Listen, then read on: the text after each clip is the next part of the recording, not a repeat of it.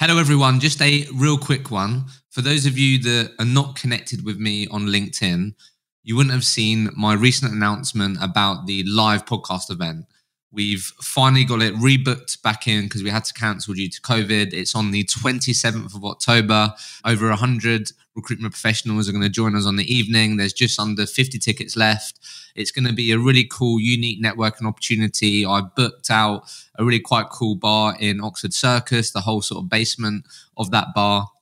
We've got a fantastic panel, and we're going to be talking about the state of recruitment. What the hell have we learned in the last 18 months? And what are we going to be taking um, into next year to make sure that we absolutely smash 2022? Would love to see you there. If you want to grab your ticket, then use the link in the show notes. Uh, when I recorded this, there were 49 tickets left. I'm going to give this a real push over the last week. So confident that they will be gone very soon. I would love to see you face to face. So, uh, yeah, if you fancy a, a, good evening of learning, connecting, meeting like minded people, then come join us and I'll see you on the 27th. I'll let you enjoy the episode.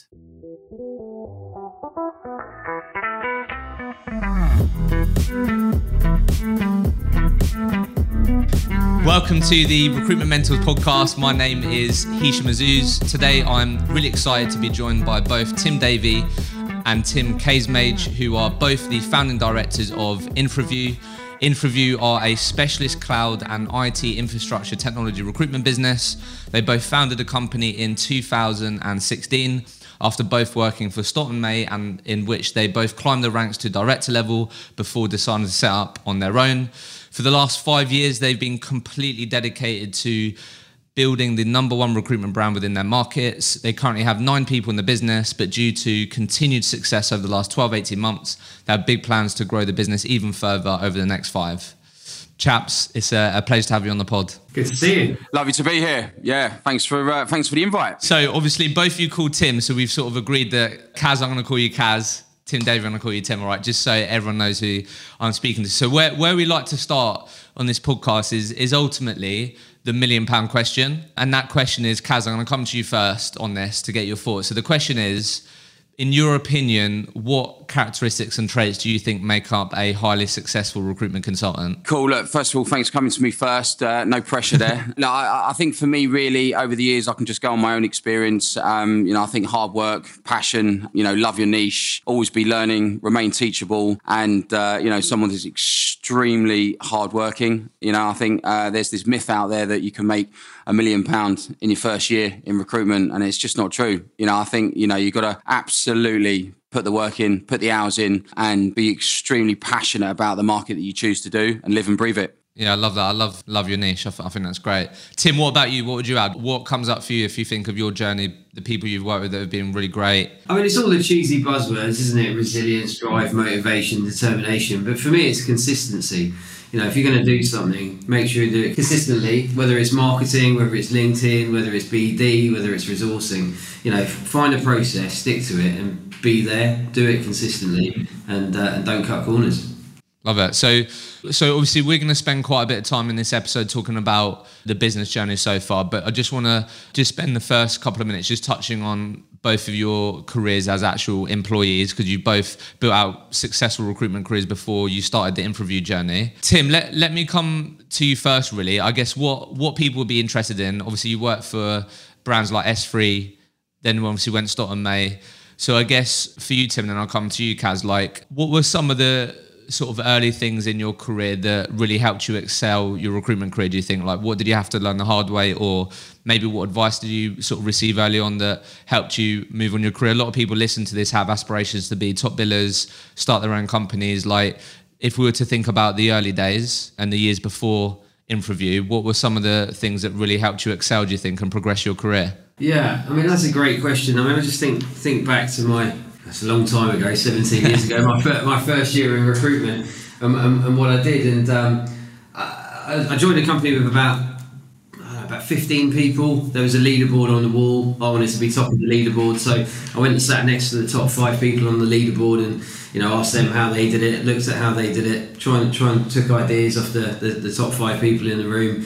I tried to mix all of what they did thrown in my own style to it, and then work harder than them, and then sort of pick them off one by one. So, I mean, I think the first year is the hardest year in recruitment, isn't it? Because you know, once, once you know what you're doing, it's it's like boiling a kettle, isn't it? Once the, once the kettle's boiling, it doesn't take a lot of energy to keep it boiling. Whereas taking a cold kettle from ice cold to boiling, that takes a lot of energy and a lot of a, a lot of effort. And, I, and I, I, sort of relate that to the first year in recruitment. You know, you've got to do a lot more activity in the first year. You've got to, you know, understand your market, build your your network. Um, you know, work harder than the person next to you to get ahead of them. So for me, it was hard work. I was coming in at weekends. I was working evenings. I, I was doing whatever everyone else was doing, but doing twice as much of it. So, you know, working double smart but double hard as well. Um, and eventually, you know, overcoming and uh, rising up that leaderboard and getting to the top. So for me, it's, I mean, the first year is just you know working smart but working hard as well. If you work twice as hard as someone else, if it, Tim Davey who works like Tim Davey and then Tim Davey who works twice as hard, then the guy that works twice as hard is going to do twice as much. Yeah, I like, so Kaz, let me change the question slightly. So basically, I guess what obviously people are interested in are those sort of like maybe and you may you may go, you know what, Hisham, actually, I didn't really experience these things. It was just consistency, hard work, showing up every day. But people interested in like those sort of breakthrough moments or those like aha moments or whatever. And a lot of people listen to this will have aspirations to get to that AD position, get a director within their company. And, and obviously you achieved that at Stott & May, right? Um, and as we were just talking, obviously, if you've got people sat next to you like Tim Davey, who is going to work double hard as you, you're competitive internally as well as you are externally in, in your markets, right? So I guess, were, were there any moments for you, Kaz, where you felt like maybe things clicked and you changed a certain way, maybe your mindset changed and shifted that you felt really propelled you to get to that AD position and, and then the position that you got to before you started InfraView? Yeah, sure. Ah, God, I mean, look, for me, I don't know if it's a good or bad thing. Nothing was ever enough for me, if I'm honest. And and today I still suffer from that. I always want more, right? In in, in work, outside of work, in relationships with my kids. I want everyone to be, you know, I, I always want to have more. And and when I first got into recruitment, I quickly just fell in love with it. I just sort of looked at, you know, uh, an opportunity to make money double quick. And, you know, uh, I was taught at an early age that back to basics is key. Be as thorough as you possibly can, be process driven, but have that hunger, that passion, that desire to make it happen. So it was kind of like I come from quite an aggressive sporting background, um, and it was kind of like I sort of put that sort of positivity but aggression and hard work into recruitment you know? Um, if i'm honest i come from a landscape gardening background when i first got into recruitment and i was like i didn't know anything about it. I'd never walked into an office never worn a suit but i kind of very quickly thought well you know instead of finding two cvs let's find four. Instead of working two jobs let's work four jobs right? And i was always constantly just trying to push myself and just work that little bit harder. But what was ingrained in me from an early age, my first ever boss, he was like, don't cut corners, be process driven, you know, and, and, and this is what we've sort of implemented throughout teams that myself and Tim have grown over the years. It's like, you know, yes, you can have all the passion, desire, and, and, and will to be successful. But if you cut corners, if you're not thorough, if you're not process driven, things are going to fall short at some point of that process throughout recruitment, right? Recruitment is not difficult. Okay, but people make it really complicated because they try and get to that end goal too quick and they miss what needs to be put into place from day one. So look, I mean, I go back to old school profiling pre-screening. I mean, I had to sit there and profile, you know, 50 CVs a day. You know, I had to stand there on an open floor, sort of four weeks into recruitment, and sell that to my boss, which was pretty intimidating. But it taught me from an early age, don't miss anything you know yeah, um, yeah. so so so, so yeah for me it's process driven yeah absolutely. You know back to basics don't cut corners be process driven because like tim said earlier you can have all the cheesy buzzwords the hunger the passion the desire the drive. Yeah. And look if you you know you need that in any sales job. But complement that with someone that's process driven you know that's thorough you know that you know doesn't want to leave anything unturned then uh, yeah that's a perfect blend. Yeah. Okay, so Kaz, let me come back to you something quick, and I guess you may say the same things, but basically, I think I said to you before. So I, I dropped one of your old colleagues a message, Ollie, who basically, and he uh, he he was just really interested to find out. Like the question really was like, what's Tim's journey sort of been from his mindset of going from like being a massive biller, which is what he knew you as, to then maybe changing your mindset and style because then you had to go into more of a leadership role and then now obviously going into being a business owner and obviously the mindset that takes so i guess what i just want to focus on is the as you being like a really high performing biller right I guess what I just want you to share with us is I'm sure you have plenty of people at Stoughton maybe now an interview, who they'll sit down with you and go, uh, Tim, I want to be as I want to be billing what you're billing. I want to pick you to the top biller post, right? What prevents them from achieving that? Do you think what what are the typical stumbling blocks that means that they don't achieve that? Yeah, no, absolutely. I mean, it's similar to what we just sort of discussed in terms of, you know, make sure you, you know, you cover the basics, you're process driven, you utilize all the tools that are around you to be successful, whether that be technology or whether that be, like Tim mentioned earlier, well, who's the best in your business right now? Who's earning the most amount of money? Who's the most successful? Well, yeah, go and speak to them, pick their brains, copy them, and then, uh, you know, put your own spin on it, add your own personality and character and make, and, and be better, right? Yeah? yeah. And I go back to nothing was ever enough for me. So, you know, I'm hoping that, you know, when our staff look at top billers, what they should be doing and what we advise them to do is go and sit with them, go and be mentored by them. I'm a big believer of you can always always remain teachable, right? I don't care if you've had one year recruitment or 20 years recruitment. You know, there is always something you can be learning from someone that has less or more experience than you. So if there's something there that that you believe that can add value to you know your process or your billings or your experience and get you to that point where you want to be an AD, then yeah, why would you not go to someone that's already been on that journey and prove success doing it, right? Some people don't want to be an AD though, right? Some people just want to be a monster biller. Great. You know, other people that want to go down the track of being a leader, building a practice, growing a division and then getting to AD. So I think it's about asking questions, being surrounded by the right people, being in a business that can support, you know, your journey and your your, your past because you know one hat doesn't fit all as we all know now in recruitment. It's not like you know coming in and do delivery for three months go 360 that's not what recruitment's all about now. It's about utilizing your strengths where you can be most passionate about you know hopefully making the most amount of money but enjoying it while you develop and progress. I really love the remain teachable and the fact that how long you've been in it, and that still you see that as being so. I just I just think I think that's where sometimes people can fall short. They don't remain teachable. Tim, what about you? What comes up for you? Obviously, I'm sure you've been around high performers, people telling you that they want to be the top biller, You've been in leadership positions, like any other stumbling blocks that come up for you that you think prevent people from achieving what they set out to or doesn't stops them from becoming what they could be? Yeah, I mean it's the cutting the corners and consistency thing again, but if that actual internal deep rooted motivation isn't there, then are people being true to themselves and, and, real to themselves about actually is that what they want? You know, it's like you, you speak to high performing sports people. You know, they've had to make sacrifices. You know, to this guy yesterday, multi gold medal Paralympian. You know, he, he, wasn't going out and seeing his friends. He was he was making priority life choices. I mean, I'm not being as dramatic as recruitment's like winning a gold medal at the Olympics, but you know, certainly if, if someone's saying the right things but mentally hasn't made that commitment to making that happen, because there are sacrifices you have to make. I mean, you know, if it was that straightforward, everyone would be driving Ferraris and earning millions of pounds a year. Um, but it is commitment, um, being consistent, turning up every day, not cutting corners, and, and, and, and being true to yourself that you actually do want what you're committed to doing, and then backing that up with, you know, that, that commitment and, uh, and consistency. Okay.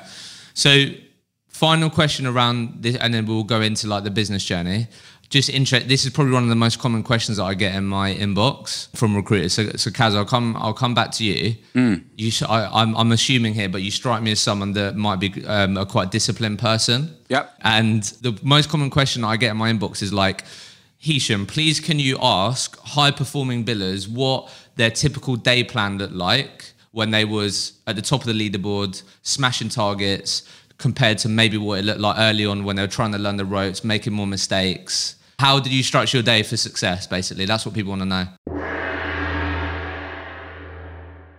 This podcast is proudly partnered with Vincere, the recruitment operating system for your front, middle, and back office.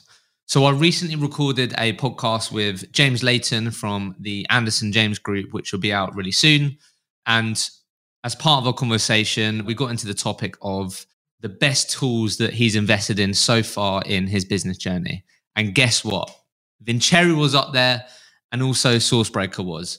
But in this very short snippet, you're going to hear why James is so happy to be a Vincere customer. And look, who's better to tell you about their product and why you should be considering Vincere as your operating system partner than their customers themselves? Here's what James had to say. We implemented Vincere right in the heat of lockdown. We decided that it was the right time. The old system that we used was clunky. I'm a real, real, real believer of Vincere as a system. I must have recommended 20 people to Vincere over the years because I think they're going to change the game. And I can say that wholeheartedly, having used Bullhorn and another product I can say that Vincere is number one in that world for a growing recruitment business because it's intuitive, it's got intelligence suites, it's got everything that you probably need to yeah, it's a whole operating system, not just a CRM, is it? It's the whole point. Yeah, it's, and yeah. It's, it's brilliant, and they're brilliant. Like you know, Eloise and the team there, they're they're great, and they're always there if you need them for anything. Yeah, so so I can I can answer that really simply. So I yeah. still have a day plan now as an owner. Okay, yeah. So I, I have a to do list and I have a to be list, right? So a to do list, list and a to be list. Absolutely. Okay. Yeah, yeah, I've got a to do list is, uh, um, you know, will be done before I leave that evening. So when I come in in the morning, yeah, God, I won't bore you the details, but I'm that annoying person that gets up at half five every single no, no, day. I, yeah? I, want the details. Yeah. People people like this shit, mate. So let, let's break down a normal day then. Let's do it. All right, cool. So I get up at half five every single day without, you know, without, without any grumble. Yeah. Uh, I get up, I pray, I, I, do prayer, meditation, I get myself in the zone, I have breakfast, I get down the gym, I smash the life out of it for an hour and a half. And my thinking around that is I've started before most other people. Yeah. So I've achieved something before most other people already. You've won the day. You've won the day. I've won already. the day. I'm ahead of yeah. everyone, right? Yeah. I want to come first. Yeah. So whether you're a biller, a manager, team leader, or an owner, okay, I need to know that I am far more prepared and in front of everyone else. Okay. So, you know, I've already achieved something before I've even stepped in this office. I've got my to do list, yeah, straight away. And that day planner hasn't changed from when I first got shown it, printed it out, and had to fill in myself what I want to do, yeah, from quarter to nine to quarter to 12. Then I've got to have my break. And then before I start again after my lunch break, what I want to do from quarter to two to quarter to five. And then what am I going to do from half five till seven o'clock? Okay. So, that hasn't changed. It's just got different activities now because I'm in a different role. Okay. So I'm still regiment. Yeah. I'm yeah. still disciplined. Yeah. I'm, I've got my to do list. My to be list is, you know, who I want to be, how I want to be perceived, how I want to be as an individual, how I want to be as a leader, how I want to be as a manager. You know, I don't want to well, be. you write that down fake. in the morning or you think about it or. Absolutely. Yeah. You know, and I work on that. And if I fail at that, I look at where I failed and I look at how I want to achieve and become better at that. Because, you know, I think a lot of people have, you know, it's, it's, it's all very easy to put a to do list together. The hard part is to stick it, right? Yeah. It's yeah. like anything. Tim mentioned a sport analogy earlier, but, you know, what's the hardest part about going for a run? I ask you that question. What's the hardest part about going for a run? Make it doing it, actually doing well, the yeah. run. Putting your shoes on, right? Putting your shoes yeah, on, putting, yeah. Putting your trainers on. You know, once you get going, you've committed. So you've right, got kind yeah, of doing it. You are either going to do it. You're either going to do it really fast or do it really slow, but you're doing it. So that's done. Yeah. Yeah. For me, the successful part is putting the actual trainers on. That's where the success comes. Once you've got to the end goal, i.e., you've tipped that line and you've beaten your record or whatever, that's just the achievement. Okay. But, you know, for me, you know, nothing changes. I am disciplined. I am regiment, but, you know, um, I can be at 100 miles per hour. I'm a bit crazy and a bit mad, but, you know, uh, I've got to discipline that in a certain way. So, you know, the, like I said, you know, my plan hasn't changed. My activities do, as, you know, you would expect going from a super biller to then being a leader, director to then being a founder, right? Okay. I love the to be part. I think that's awesome. I think that's such a great. I think it's important. You know, what, yeah. what, you know what, what, what owners or founders or you know leaders out there are actually looking at themselves every single day and going, "Who do I want to be? Yeah, how do I want to be perceived and seen? I don't want to be anyone in my office that when any of my staff, yeah, meet me outside, whether it be a social event or on a weekend, I don't want to be exactly the same person. I want to be approachable. You know, I want to be someone that they can come over to me and ask me and talk to me about anything. You know, that's how I live and breathe my life today. I want people to actually genuinely come up to me and be able to, you know, ask me whether it be work or non-work related. Yeah, um, I think it's important. I feel like I'm assuming here, but obviously that help, that shows up then in your decision making, right? If you've got a clear idea of who Kaz wants to be, your decision making is going to be a bit easier because you can come back to these values or whatever you want to call them on what, yeah, on what your decisions are. Well, I think you can own what you know that you're good at and what you're not, right? I mean, yeah. you know, you know, when me and Tim, you know, we both have the same sort of aspirations, you know, to take InfraView to be the number one sort of cloud and IT infrastructure technology recruitment company in the UK, but we're two completely different sort of personalities and characters. We've still got the same burning desire and passion to be the best, but you know we are completely different so we got to utilize each other's strengths and weaknesses and you know lean and work on each other and that was probably the hardest part And that's probably mm. a hmm. question you got for us later yeah, on. But you know, it, yeah, yeah, I, I won't ruin that bit for you. okay, so and then just final point on this: Do you plan your to-do list the day before? Like I said, yeah, my to-do yeah, list is done before I walk out that evening. Yeah, All right, okay, yeah, perfect. I just want people to remember that because I think if, if people just start doing that one thing, they can start building great habits, I think, for doing Listen, the day. And, and, and, that is if you, you know, first day in recruitment or, you know, if you're a super biller, yeah. right? You know, if you stay average and like Tim said, if you're not, if you then become unconsistent and unregimented and undisciplined, there's only one way and that's backwards, right? Yeah. If you're going to continue want to, you know, be better, you know, and, and go from a biller to a super biller to a monster biller, right? If you don't have that to-do list and it's not set out and planned, you know, you're setting yourself up for a fall. You know, how often do we see recruit, you know, consultants coming here, you know, it's five to to nine, meetings at nine o'clock. They haven't had their breakfast, coffee. They don't know what they're doing. You know, we have a team meeting. What you're you working today? Oh, not too sure. You know what? We're not here to put a KPI driven sort of, you know, um, horrible environment. But look, come on, we want people to take accountability for their own actions and, you know, take responsible for their billings. And it starts, I believe, before they walk out that door so they know exactly what they're coming into the next day. Yeah, I love it. Tim, let's go into this business journey then. But as as we go into the rest of it, like, how did you guys meet? Tell me about how how you guys meet. How did that happen? go on, Davey. I know you started, Davey. yeah, I don't know if we can go with the full story, but uh, about, about, 21 years ago, I, I, I, was going out with a girl, and uh, her best friend, her boyfriend, was was doing Casemates. So we met. Okay. Our, our girlfriends were best mates. Oh wow! Way, way that's actually how you first met. Okay. Yeah, yeah. So that's love that. That's how we first met. Uh, then we had about eight eight years of not being in touch really, but um, stalking a little bit on LinkedIn that Tim was in recruitment. So obviously then you know we, we got we got on in the in the years gone by. Followed him as a recruiter when I was at Stott & May, and, and we were sort of in the founding days of sort of five or six people looking to, to grow. I noticed Tim changed his LinkedIn profile as as if he was sort of teeing himself up for a, a new opportunity. So reached out at that time, and then uh, yeah, the rest is written in the stars really. Love that. So Cool. So Tim, like, always like to start here, but like, what what gave you the confidence to take that step? Because a lot of people will talk about, will be down the pub, looking at their pay slip, going, "I've billed 400 grand this year. I got paid this much. I'm doing it on my own, but never actually do it." Right? I'm sure you've met loads of people like that. So, what what gave you the confidence, Tim? Do you think you personally to to start this journey, take that first step? I, think it's just uh, belief in your own ability. Just you know, maybe a slight bit of arrogance, but you know, deep confidence that you know you, you, you, can do this, whether you're working for someone else or for yourself. And, and, and, for me, I've done the same market since 2004. So you know, I did that back at Madison Black. And then I went to Stott & May, and there was no um, there was no there was no company when I started at Stott & May. So I built the infrastructure practice there. So I'd already done it at Stott & May, and I was like, well, I've done it for Stott & May. I've done it before. In fact, there was no infrastructure practice at Madison Black either. So I, I, built that practice twice previously. So I was like, well, it's an absolute no-brainer that with my belief in my ability to absolutely make it happen, no matter what was thrown at me, um, that it was going to work. And you know, we hadn't decided that Tim was going to join me at that point. Tim came six months later, but um, you know it was always a, an absolute no-brainer that together we were going to be a force to be reckoned with in, in this space.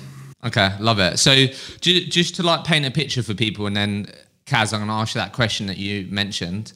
So obviously you're at where you're at now. Obviously there's nine of you, and I know both of you are, are really keen because of the journey that you've both been on in like the last 12, 18 months you've you've done a lot of hard work to make sure like when you're bringing people in now you've got the infrastructure you've got the processes to, to grow this business so just quickly to paint a picture so as you just said there kaz joined you six months after you started tim. So is it fair to say then what for the first what two three years was it like a small group of you just sort of smashing in deals? Like is that is that what the business looked like in the first two years Pretty, much first two and a half years was first six months me in a room doing recruitment. Then Tim joined me, me and Tim in a room doing recruitment. That bit was easy. We could do recruitment. That bit's very straightforward. So, um, in fact, our office was smaller than this meeting room that I'm sitting in at the moment. You know, the, the, the, the door to the room sort of scraped off the desk once I put Tim Tim's desk in the room with me. So yeah, that was the first two and a half years. Then we started building out some sort of delivery capability around us. Uh, and then at the start of um, 2020, we moved into this office here in Surbiton, uh, which fits 19 people, and took a decision to scale up. Yeah, I love it. Yeah, and, and that's what I'm really keen to go into. So, so thanks for painting that. So I guess what I'm interested in, I think uh, probably people can gauge it. Like when I hear Tim speak, he's got a different energy about him. Kaz, when you speak, 100 miles hour, passion, energy. Like I'm, I think obviously a lot of founders that I speak to that are solo founders definitely say when I ask them, would, what would you maybe do differently? They'd say, uh, I think it would have been great to start this journey with someone or have someone involved, right? So, so there's both of you after six months in. Tim, you obviously really bought into Kaz's ability and, and what he could add to the business. So I guess Kaz, to you then, like how what's been the journey on both of you guys remaining aligned then on like what you wanted to achieve, right? So we are just saying two and a half years like you've been on your own sort of journey, but since 2020, it's been a bit of a different journey. So, talk to me about your experience of that. Like, how did you make sure you and Tim were going in the same direction? The first thing for me here is clear communication, right? Clear line of communication between us both. I mean, like you know, like Tim said, we've known each other for years. We've always got on, but it's always been going out there having a bit of a laugh. We've never actually, you know, we worked together at and May. We built a practice together. You know, we were both very successful, but we were against each other let's have it right. Yeah. You know, let's be totally honest. You know, he wanted to be top biller. I want to be top biller. One year I won, he won, vice versa, etc. So it's very different when suddenly you put two sort of strong minded, passionate, yeah, top billers that have always pretty much done it their own way and, and it's always worked. And then suddenly you put them in a room, then it's like, right, we're now working together. Who's making that decision? Yeah. Who's getting that overall say? of you know uh, what you know what we're actually ordering, what we're doing, how we're growing at what pace and stuff like that. So for me personally, you know that was a bit of a challenge, right? For the first you know for the first couple of years, it's two guys sitting in a room doing exactly what they've done for many many years, you know, doing recruitment, getting cash rich quick. But then when the business decisions comes into play, you kind of got to work out very quickly you know, who's doing what. Yeah. So I kind of sort of fall into the sales directorship role. Tim Davey falls into the operational director role, but we both do sales. We both win business. We both make money. But it's kind of like, I think personally, for the first, when we realized that we wanted to grow and scale up and, you know, we moved into this new office, it was kind of like what I, th- I think the big thing for any owners or any business starting out, when you've got two different personalities, work out who wants to do what you know, what are your roles? Define them. Because if you don't, there's, you, you, are clashing, not necessarily in a negative way, but you find yourself sort of. It's like overlapping, maybe stepping. Yeah, yeah. yeah. O- overlapping, right? And you find two people doing one job when actually one person could be doing it better, right? Yeah. And that for us has been huge over the last 18 months since we sort of, you know, clearly defined what Davey does, what Kaz does. Yeah. You know, what does Davey want to do moving forward? What does Kaz want to do moving forward? You know, because together, you know, we're together, great. We get on, that's brilliant. You know, you know, we're, we're, we're good mates. You know, we're both good at what we do. But you know, that doesn't scale a business, right? We got to make decisions that allows us to, um, yeah, be interesting to the outsiders looking in. And if we don't know what we do, how can we put that across to people when they come in and go, well, where do you guys want to go? Does that make yeah, sense? Yeah. yeah, yeah, yeah, it does. I think what what I take from that as well, which I think is really important, is that when you've defined those roles or what you want to do and what you are doing, all of a sudden then you can both hold each other accountable and you know what you're accountable for. And and I think that that instead of both of you being accountable or both of you being responsible for that, you can go, well, look, I'm, this is what I'm in charge of. I'm going to deliver this. And then it's that accountability piece, isn't it, on certain aspects? Absolutely, yeah, definitely. And then you're both, you know, you, you both use, yeah, God, utilizing each other's strengths. Um, you know, if uh, identifying where one person, you know, for instance, I don't. There's certain things I just don't want to do. Could I do it? But Davey's just far better, and there's other things that he doesn't want to do. Could he do it? Yes. But you know, why put someone through something that they don't want to do if someone else can do it far better and is going to enjoy it, right? You're just going to get a better result, and it allows you to, you know, free up time to actually execute the stuff you're really good at and do it to your best ability, right? So that for us has been massive, you know, since we've realised exactly how we defined those roles. Love that. So, Tim, let, let's talk about 2020 then. So obviously, got this office space that you're now in, which I've seen online and stuff, which looks great like just talk to me about from your perspective. Well I'm, I'm really excited to go into like maybe some of the key things that you've both made decisions on that you've implemented that you've invested time in that have really set you up to scale up. But what tim what changed for you personally? Or you could talk for both of you but like, what, anything changed mentally? Like what what sparked the like you know what let, let's give this a real go in terms of growing this out of interest yeah, I mean, it started before 2020 with the plan to get into the office to, to actually analyse and make a plan for what we wanted InfraView to look like moving forward. So, um, start of 2020, we moved into the office, and the plan was always to, to fill out this office and to grow. Whilst COVID gave us a slight hiccup, but we, we still thrived through through COVID. It did give us a bit of time, I suppose, lockdowns and things like that gave us the, the, the time to look at putting some processes into place to scale up. So, you know, outsourcing our, our marketing, outsourcing our fi- our finance, and, uh, and, and and going to um, you know discount factoring as opposed to uh, using Sonovate, um, uh, moving to Vincere and integrating CRMs and internal processes, putting together an onboarding and development program that Tim's put together, um, and, and, and there's sort of the extra time that I suppose lockdowns maybe afforded us to, to put in processes and, and plans to scale. Okay, so let, us break let's break this down a bit if it's okay, Tim, and then Kaz, you can jump in when you want to. But I get because I think this is what I'll jump in now then. Okay. this, this, is this is um, this is what agents shown like one of the most common questions I get. So I know, I know you guys are at nine, right? But I think obviously we can all agree you've really done the hard yards to make sure like when you're at 20 people, 15 people, 19 people, like what you've done the hard yards on is going to enable you to for this business to be successful when you've got those people. So a lot of people ask me Hishem, there's there's ten of us, there's five of us, and like, what what advice can you get from people to help me go from five to fifteen to twenty, etc. So let let's just break this down a bit, Tim, because you said a few things there, right? So I guess first question I have to uncover some of the key areas. So what would you say have been the most important areas that you've invested time, resources, money into that you feel has given both of you confidence to go, you know what, if we do have get another 10 people in here over the next 12 months, we're, we're going to be good and they're going to be set up for success. Like what so you mentioned marketing finance like what were the key areas that you've invested in? This podcast is proudly partnered with sourcebreaker. Now the other week i had holly bird on the podcast that actually uh, uses Sourcebreaker herself. So, what I'm going to do is just share with you a very quick snippet on how Sourcebreaker has massively helped Holly get even more out of her business development activity. Now, right now, you might think I don't need to do business development, but trust me, the best recruiters right now are doubling down on business development. They want to have the best jobs to take to the market and the best recruiters will not let off on building pipeline building relationships. So being able to save time easily see what uh, companies are recruiting in your space um, all in a centralized um, location like sourcebreaker will be of massive benefit for all of you so if you still haven't checked out the sourcebreaker tool use the link in the show notes get yourself a no pressure demo and see how it can help you and your teams but here's Holly sharing how she uses Sourcebreaker and how it's massively helped her with her business development the way that I use Sourcebreaker to my advantage is, is, predominantly on, on the BD side because what it can pull through based on like a Boolean search are a load of job leads that I wouldn't get mm. from just looking on LinkedIn, for example.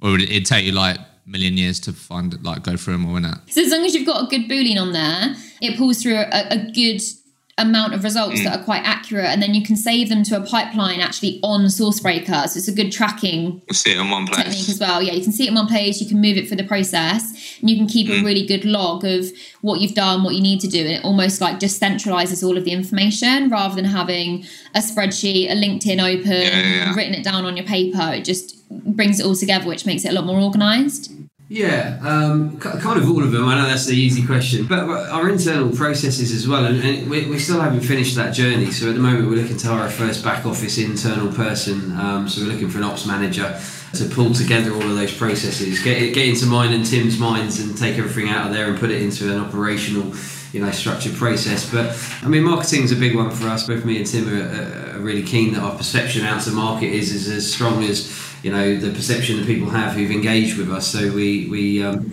we hired a, a marketing uh, guy, Jake, internally, uh, who's been fantastic, and then alongside outsourcing. Uh, alongside of that to our, our digital agency and uh, another marketing partner. So marketing from a branding and so, so marketing's been a lot you've been invested in. Marketing's been key. Um, CRM. So we were on a CRM that wasn't really sort of fit for our needs. So you know, analysed the market and uh, yeah, chose uh, chose Vincere, which has been fantastic for us. So, um, so, so that's been great pulling together again the internal processes. Um, but then moving away as, as, we've grown out our contract offering, um, moving away to an outsourced finance provider that manages um, you know pay and bill on contractors, timesheets, um, taking that all away from, from us having to do it, as well as all the payroll and back office and all that kind of stuff. So um, yeah, three three separate things there. In, internal CRM that is the, the heart of everything that goes on from a sales perspective, marketing for external, and, uh, and, and finance for obvious reasons. Okay, and then what I'm interested in. So, am I right in saying? Then you said so, Kaz, you've spent time on development. Like, is that like for a consult, like someone that joined your business, what their journey looks like at InfraView? Is that right? Yeah, you know, I, I, think what's important is uh, anyone coming into any business at any level needs to know that you know where can they go, what's the what was the path look like, how can they develop, what training do they get, you know, who they going to be surrounded by, um, you know, make sure there's no ceiling, right? And uh, like Tim said, as a business, you know, through COVID, we looked at our business inwards, opposed to outwards. Outwards, we were great, loads of clients, loads of business, really successful, catch rich. Inwards, it was like, oh, okay, well, we're probably wearing too many hats. We're doing a bit of marketing, bit of branding. You know, we're doing the finance ourselves. It was like, right, let's just outsource the areas that are bogging us down.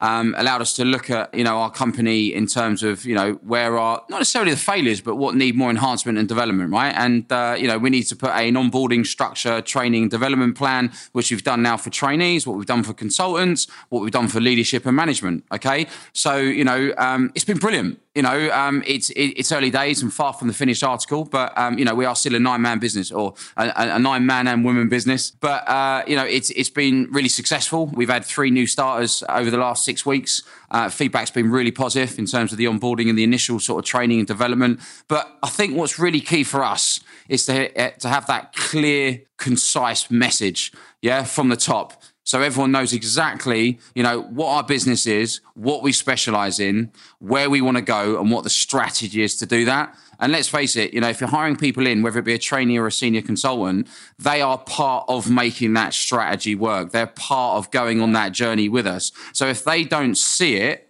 buy it, and are committed to it, it's not going to be. It's not going to work. Yeah. Yeah. Okay. They, you know, we're all about that, bringing people in together and making decisions collaboratively to you know to to, to buy into that. No, I love that. So, so Kaz, just just quick one. As we were saying before we started, right? I think a lot of agencies right now see the opportunity that they have to place the jobs that they have. Like they've got jobs coming out their ears, and and really uh, uh sort of there's a lot more trainees coming into the market, right? And one of the most common things that I hear from young professionals as to like what one of their main drivers is or motivations is is progression like yes the good earning potential incentives all of that but as you just said if i can join InfraView sit down with you and you go right this is where we are today this is where we're going and this is the part you can play and if you do these things this is where you can go so I think this is where sometimes I think a lot of smaller growing agencies fall short because they may think, oh, we'll we'll think about a career plan or whatever when we're 15 people, 20 people, right? So can I just ask you? You don't have to go through like day by day, but what did your like I guess what did it look like before? A rough art picture of like what did it look like if I joined InfraView? What did it maybe look like in terms of my onboarding? What my the structure looked like? And then two, what does it sort of now look like? Again, don't have to go into like day by day, but like what does it now look like if I join? How long is the onboarding? How have you mapped out the career journey? Have you got like a sort of leadership path with what people want to go down that? Have you just got like a billing path? I think that would be really helpful for people. I could probably talk for an hour about that, but um, look, what, what, what, you'll get to know about me is I'm really transparent and honest, right? So two, when we first started two years ago, we didn't have any onboarding. Is the truth, okay. right? We yeah. didn't have we didn't have That'd an be onboarding really common. Process, That'd be really right? common. I, just just being honest, right? You know, and and we hired people that we knew, that we worked with in the past, that we trusted and liked, and knew that would be able to come in, slot into our market, into our business, and make money, right? So we kind of sort of by default didn't have to worry about the sort of ongoing training program because we knew these people, and you know they were trusted and liked to us. So yeah, first couple of years was just yeah, just doing what we've always done for multiple businesses, right? So like I said earlier, when we actually looked at our business inwards and how we want to be seen from the outsider looking in, and how can we make our business repeatable and scalable, you know, and appealing to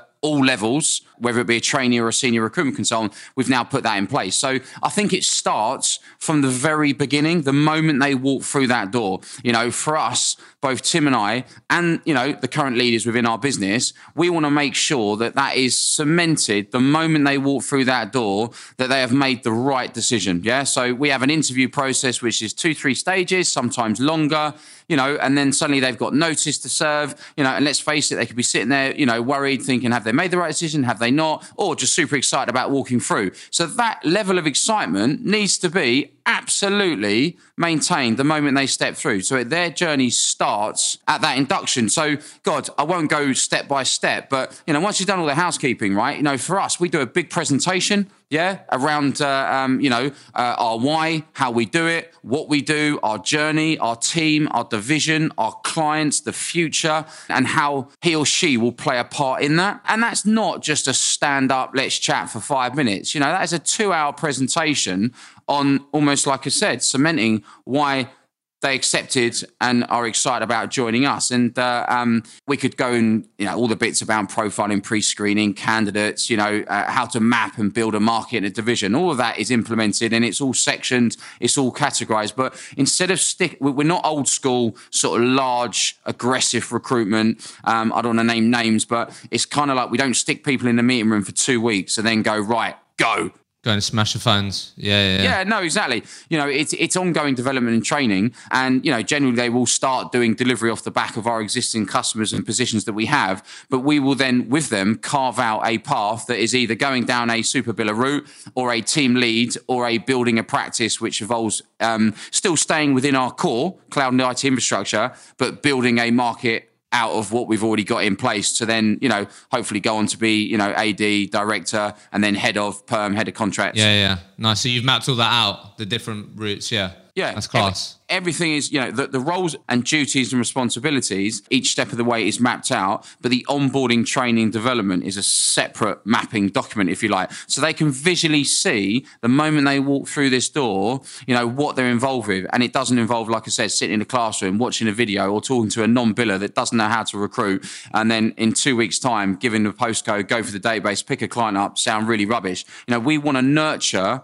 who we hire yeah, and make them sound knowledgeable, credible, become a specialist in our niche, yeah. So when they do go out and start attacking the market and start building out a network, whether it be candidate, client, or both, they sound credible, knowledgeable. And you know what? And get excited about it. You know, be excited. We want, you know, we want people to be excited about coming into interview and becoming a specialist in our market. You know, we live and breathe it daily. So, you know, we'll do everything in our power to get them to that point. And if it's not structured and it's not mapped out and we aren't all committed together and we can visually see that, how can we possibly, you know, uh, get the best results? Yeah, I love that. Thanks for sharing that. It's one of our key values, isn't it? Love, love our niche. But yeah, we've mapped out the two different routes, whether it's the recruitment consultant with sales and BD, or it's recruitment consultant without sales. Both are just as valuable uh, nowadays. I mean, back in the day, it was you know just throw 360s at it and grow your business. But you know, you know we have the we have the sort of I suppose what you what you call the 270 uh, model and the 360 model and the 180 model all running in tangent. Uh, and then there's the super biller route or there's the you know billing team leader and, and, growing a team route. So yeah, we have both of those documented and structured, and you know each step of that journey uh, documented on the uh, on, on, the InfraView team site, open for everyone to see, and uh, and the goals to attain to step up on all of those different journeys. Now, Kaz, thanks for sharing that. I think I think that'd be really helpful for people. So, so Tim, obviously, what, what I'd be keen to get your thoughts and then Kaz feel to um, add to it as well. So, obviously, that journey then that you were just talking about, it's safe to say that there's a lot of firsts in there, right? Doing things for the first time, mapping these types of things out. Obviously, Tim, I've always seen you at a, a little networking event, mate. Yeah, right, love showing yeah, up with there. So the, the, the question I have for you, because it's a really common one I get from agency leaders, is like, have you ever gone down the path of getting help? If that's maybe an NED or get an advisor, whatever. Like, obviously, these things that you might have obviously looked to get help with. What's been your journey with that? Because a lot of people ask me, Hishem, it'd be great if you could ask agency owners like how they've gone about getting a good NED or how do they do that and these things. Like, did you go down that path at all? Yeah, I mean, are we, are we mentioning names and networks and things here, or uh... it's up to you? Yeah, well, you you tell me like whatever you want to share that that's that's helped you. We're great recruiters and we're great leaders, but you know, we've, we're running a business for the first time. Whilst we've run businesses within businesses, you know, we're not so arrogant to think that we know everything about everything. So yeah, we, we definitely reach out for help when when required, and um, you know, we've we've lent on a few different people. We've we've, we've met some some individuals, but um, I mean, probably worth mentioning the recruitment network at this point. James Os- uh, James Osborne, Gordon Stoddart. I mean, we've been members with them for, for a long time, so we lean, lean on them, you know, regularly for you know advice. And then the rest of the network. I mean, like you say, networking events. You know, other business owners and business leaders. So you know, there, there's there's there's a few that we liaise with on a regular basis, and you know, we go to for support, and we're happy to share as well. So you know, Yeah, it's like collaborative. It's not like one way. But back in the day, it was like, you know, there was always that kind of, I don't want to see any other recruiter, I don't want other recruiters to know what I'm doing. Yeah, yeah. You know, that was so, you know, 15, 10, 15 years ago. But yeah, sharing what we do with with others and, and, and learning from others along the way. So, you know, there's a few businesses that we really rate and, you know, we yeah, not try and copy, but, you know, learn from what they're doing well and then put the InfraView stamp on it. You know, then we're members of Members Only and, uh, and RecWide as well. Um, uh, you know, that's how, how we met Yeah. you at, you know, industry events and all that kind of stuff. So, So it's been quite organic then. yeah, I mean, it's just it's just developed over time. So I mean, you know, we and we're friendly guys. So you know, we we, we network quite well um, in the industry. Hopefully now. So you know, if we don't know something, we you know we are quick to you know go out and lean on a, a network and, and, and find that out. But yeah, recruitment network, James Osborne, Gordon Stoddart have been you know fantastic, particularly in the last year as we're the doing recruitment in a room with other recruiters helping us facilitate further that that's easy but putting in scalable growth plans you know they, they've been uh, invaluable uh, over the last sort of 18 months so Uh, look, I mirror what Tim said. I mean, it, we, we've absolutely utilised, you know, uh, uh, additional strengths around us. Why wouldn't we? Yeah, you know, like we said earlier, when you asked the question, what advice would we give to an up and coming consultant that want to be a super biller? Well, go to you know the best consultant in that company and ask them. So you know, if we're looking at other businesses that are slightly further on that journey, you know, that have built a decent, professional, you know, recommendable business, why would we not go and pick their ideas and uh, um, you know lean on other people that have done it before and done it well? Uh, for, for me, that's smart. Yeah, we're going to put our spin on it. We've run and built multiple divisions in various businesses and all have been successful. But yeah, why would we not lean on other areas that you know perhaps is slightly out of our remit or we haven't had experience of, and uh, yeah, see if we can then uh, yeah use what's around us. So yeah, absolutely. yeah whether that's small stuff or big stuff isn't it i mean whether it's just finding advice of who, who can create you a new terms of business i mean that's not a massive thing but you know go to someone who's used a few people before and you know get get a jump on that Yeah, obviously that mindset that Kaz has just said has meant that you were in different places, you can get advice, different things. So it's just that open mindedness to be teachable or yeah, be willing to take advice from other people, and then you can take that to different parts of your business. Yeah, and then you know, pod- podcasts, your podcast. I mean, I'm listening to lots of different people's podcasts, and you know, you, these sorts of things. I mean, you know, I learn from you know your podcast as well. Yeah, I love that. So cool. So like coming to the coming to the end here. So a couple of things. Kaz, to you then, obviously it seems like since 2020 it's been quite pivotal in in your business journey. So if we were to just think about maybe what like the last year and a bit, a year and a half, so like if we think from COVID to like now, for you personally, what's been like one of the biggest learns that you think you're gonna take or continue to take with you moving forward in your business, personally, professionally? What are some of the things that you really? I know you're someone that takes tr- tries to take the positives from things. What's been one of the main things that comes up for you that you really learn in this journey that we've been on all on that you're going to really take with you forever moving forward, professionally or personally? Okay, so so I've learned loads. There's no quick answers to that, honestly. You know, but what I will say is what I've learned, what I've challenged myself on is probably what I want to answer. Is, Okay. is I've learned I've learned to let go more. Yeah, Nice. So so I'm one of those guys that tried to do 101 things all the time myself because I've always had that mindset of well, if I know it and can do it and I can do it well, I'll just do it. But actually, what that started to do was stopping me from looking at the wider picture, the bigger picture. Where do Tim and I want to go as a company? How do we scale? How do we grow? Where do we outsource? All the things that we've discussed today. You know, internally from a sales perspective, you know, how can I progress and develop my staff? They are key. Yeah, our staff are key to the success of InfraView. Me and Tim, you know, realized after year two, year three, we can't grow this business ourselves.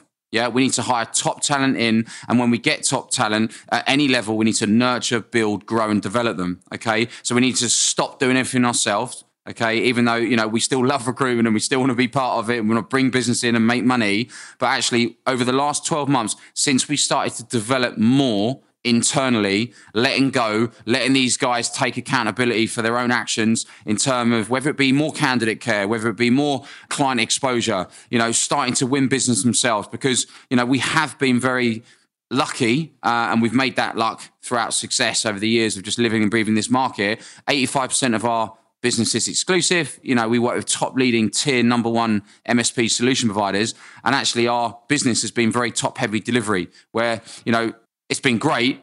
But since off the back of COVID, we've now nurtured internally and given these guys more accountability. And what's come off the back of that is we have had a complete uplift, yeah, in talent. And it's been sitting right in front of us. You know, guys and girls have been coming out their shell and taking more responsibility, more accountability, making more money, taking more ownership. And, you know, organically that's developed them. And then we put a plan in place to take them on that journey and develop them further. So, yeah. Love it. In short, but not so short. no, no, it's great. Um, Letting go. I think that that would be really po- uh, common for people. That's awesome. Yeah, absolutely. Love that, Good on you. Succession planning. We're creating succession planning and putting the right people in the right places. Um, yeah, and, and that's maturity as a business. We didn't need that before. What we needed two years ago is very different to what we need now. But ultimately, people's development and giving them stuff to strive to, that's what we've really nailed in the last 12 to 18 months. I love that. So let's wrap this up then. Tim, what, what are you most excited about, mate? Like I, can sense like the journey that you guys have been on, the hard work you put in. What let, let's finish it there. Like what, what are you excited about? What are you excited about the future of InfraView? What does that look like? Just just everything. It feels like we're just at the beginning as well. So yes, we're five years in. You know, we, we, we had uh, a bit of a delay because of, of COVID in terms of growth, but I mean, it feels like we are only just starting now. So you know, year, years one to four was yeah, me and Tim in a room doing recruitment. You know, getting cash in the bank and making sure we can work together. I mean, that's been a you know that's been pretty pretty straightforward. But you know, we, we, we kind of are building InfraView from here forwards. This is where it starts. This is the scalable, exciting point where we turn ourselves from a you know really successful startup into a you know a, a really exciting scale up business. So that's the excitement for me. You know, it's begun with the onboarding of the three people that we've hired in the last six weeks, and it continues to to develop from there. So I'm looking forward to this time next year when we, you know, say we don't want to renew the lease on this office, and you know, we have a leadership team, and we all agree that we want to push on to the next office in the future from there. So that for me is what's exciting. Love it, Kaz. What about you, mate? Oh, uh, how much more there is to do? you know, Tim, Tim, Tim said absolutely perfectly there. You know, we've only scratched the surface. We've only just started. Yeah. yeah? And what, what a great feeling, right? Five years in, and you feel like, you know Brilliant. what, we're just fucking starting. Let's go.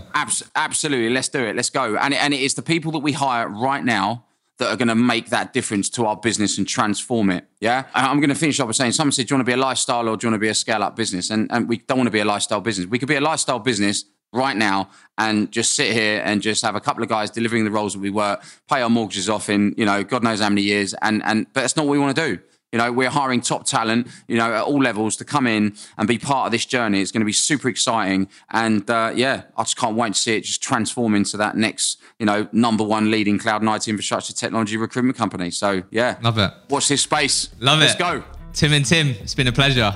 Thank you so much. Brilliant. Thanks, buddy. Well done on making it to the very end of the episode. I hope you enjoyed it. Done my very best to try and level up this podcast that will hopefully mean that you can take even more learnings from these conversations and apply it to your own recruitment career. Like always, if there are any particular topics that you would love me to cover with future guests, then please get in touch with me. The best place to reach me is on LinkedIn. Send me a message. What would you love me to cover with future guests? If you have enjoyed the podcast, then it would be amazing if you could leave a honest review in your favorite podcast streaming platform. That will simply mean that we're able to reach more people with this podcast. I hope you enjoyed it and don't forget to subscribe completely free on your favorite podcast streaming platforms. And we'll be back next week with a new episode of the Recruitment Mentors Podcast.